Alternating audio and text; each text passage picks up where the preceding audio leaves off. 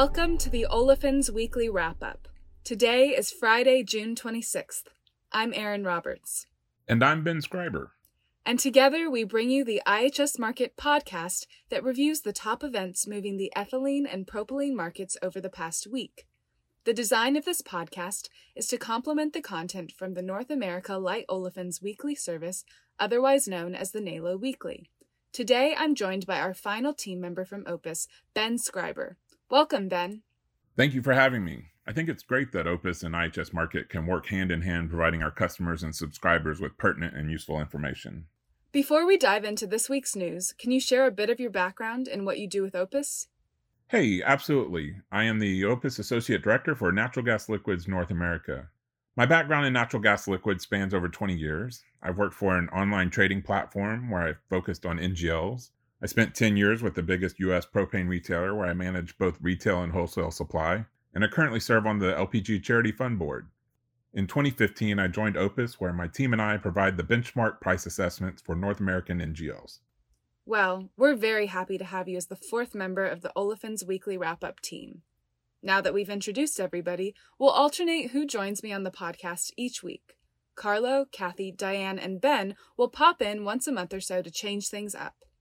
Care to start things off with the energy market? W T I ended the week at just over thirty-eight dollars per barrel. Cuts from OPEC Plus and North American producers are underway, contributing to a reduction of ten point seven million barrels per day from Q one to Q two. Demand is improving as refining rates in both Europe and the U S gradually increase. And the global supply surplus is expected to turn into a deficit in the second half of twenty twenty and remain that way through twenty twenty-one. Nymex July gas continued to lower over the past week, with prices falling below one dollar fifty per million B T U, levels not seen for twenty-five years. Sentiment continues to be weighed down by weak L N G exports and cooler than normal late June and early July temperature forecast. This sentiment didn't improve when the E I A reported that inventories grew by a bearish one hundred twenty B C F. Sustained warmer than average temperatures as per degree day power burn are the greatest chance for a contraction of the storage surplus. As for N G Ls, I think the big observation for the past week was watching the bears trudge through the natural gas liquids physical spot market. Ultimately, each and every product ended up on the low end of their respective ranges. In the light ends, ethane at Mont Belvieu kicked off at twenty-one and three quarters a gallon on Friday and ended at nineteen cents a gallon Thursday. Propane was trending higher until Wednesday's session and then started to slide lower. T E T, non-T E T, and other non-T E T propane were down about four cents to end Thursday at forty-seven and three eighths to forty-eight and an eighth per gallon.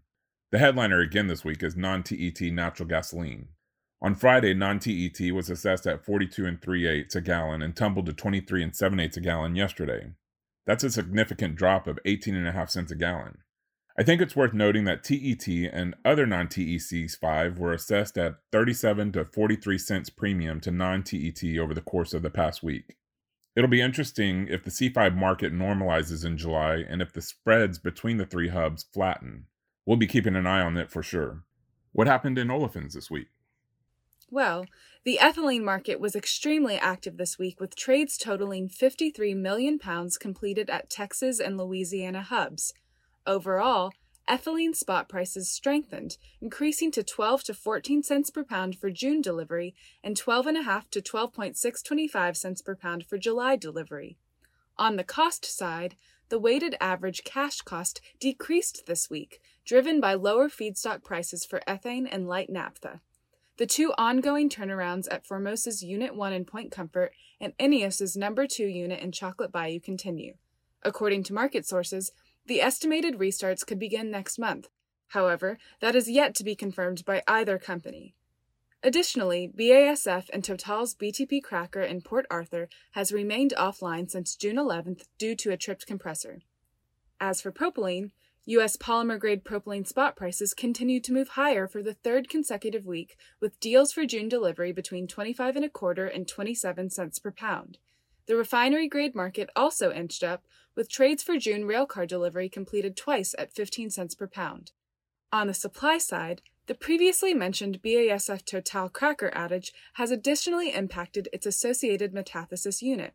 And Enterprise's P D H unit in Mont Belvieu is still down from its unplanned outage that started at the beginning of June. With gasoline demand improving, refinery runs are increasing along with F C C runs, but remain below normal levels. Neither the ethylene nor propylene price forecasts changed this week, but as always, you can check the respective sections in the NALO Weekly for more information. Anything else you'd like to share, Ben? I think I'd just like to let all our listeners know we assess the N G L physical spot market on a daily basis in the Opus North America L P G report. At opus net dot com, you can get more information about this and other pricing products. If you have any questions, please feel free to contact me at b scriber at opusnet dot com. With that, I think it's time to wrap up the wrap-up. For a complete summary of the week's spot pricing, production economics, supply-demand trends, and of course the NALO short-term and long-term forecasts, check out the NALO Weekly each Friday. Don't forget to subscribe to our podcast, now on Spotify, Apple Podcasts, and Google Play, in addition to SoundCloud, and give us a like or leave a review if you enjoy it. Check out i h s markit dot com slash chemical for more information on subscribing to our services. And if you have questions or want us to cover something more specific, you can send an email to me at aaron dot roberts at i h s markit dot com. Until next time.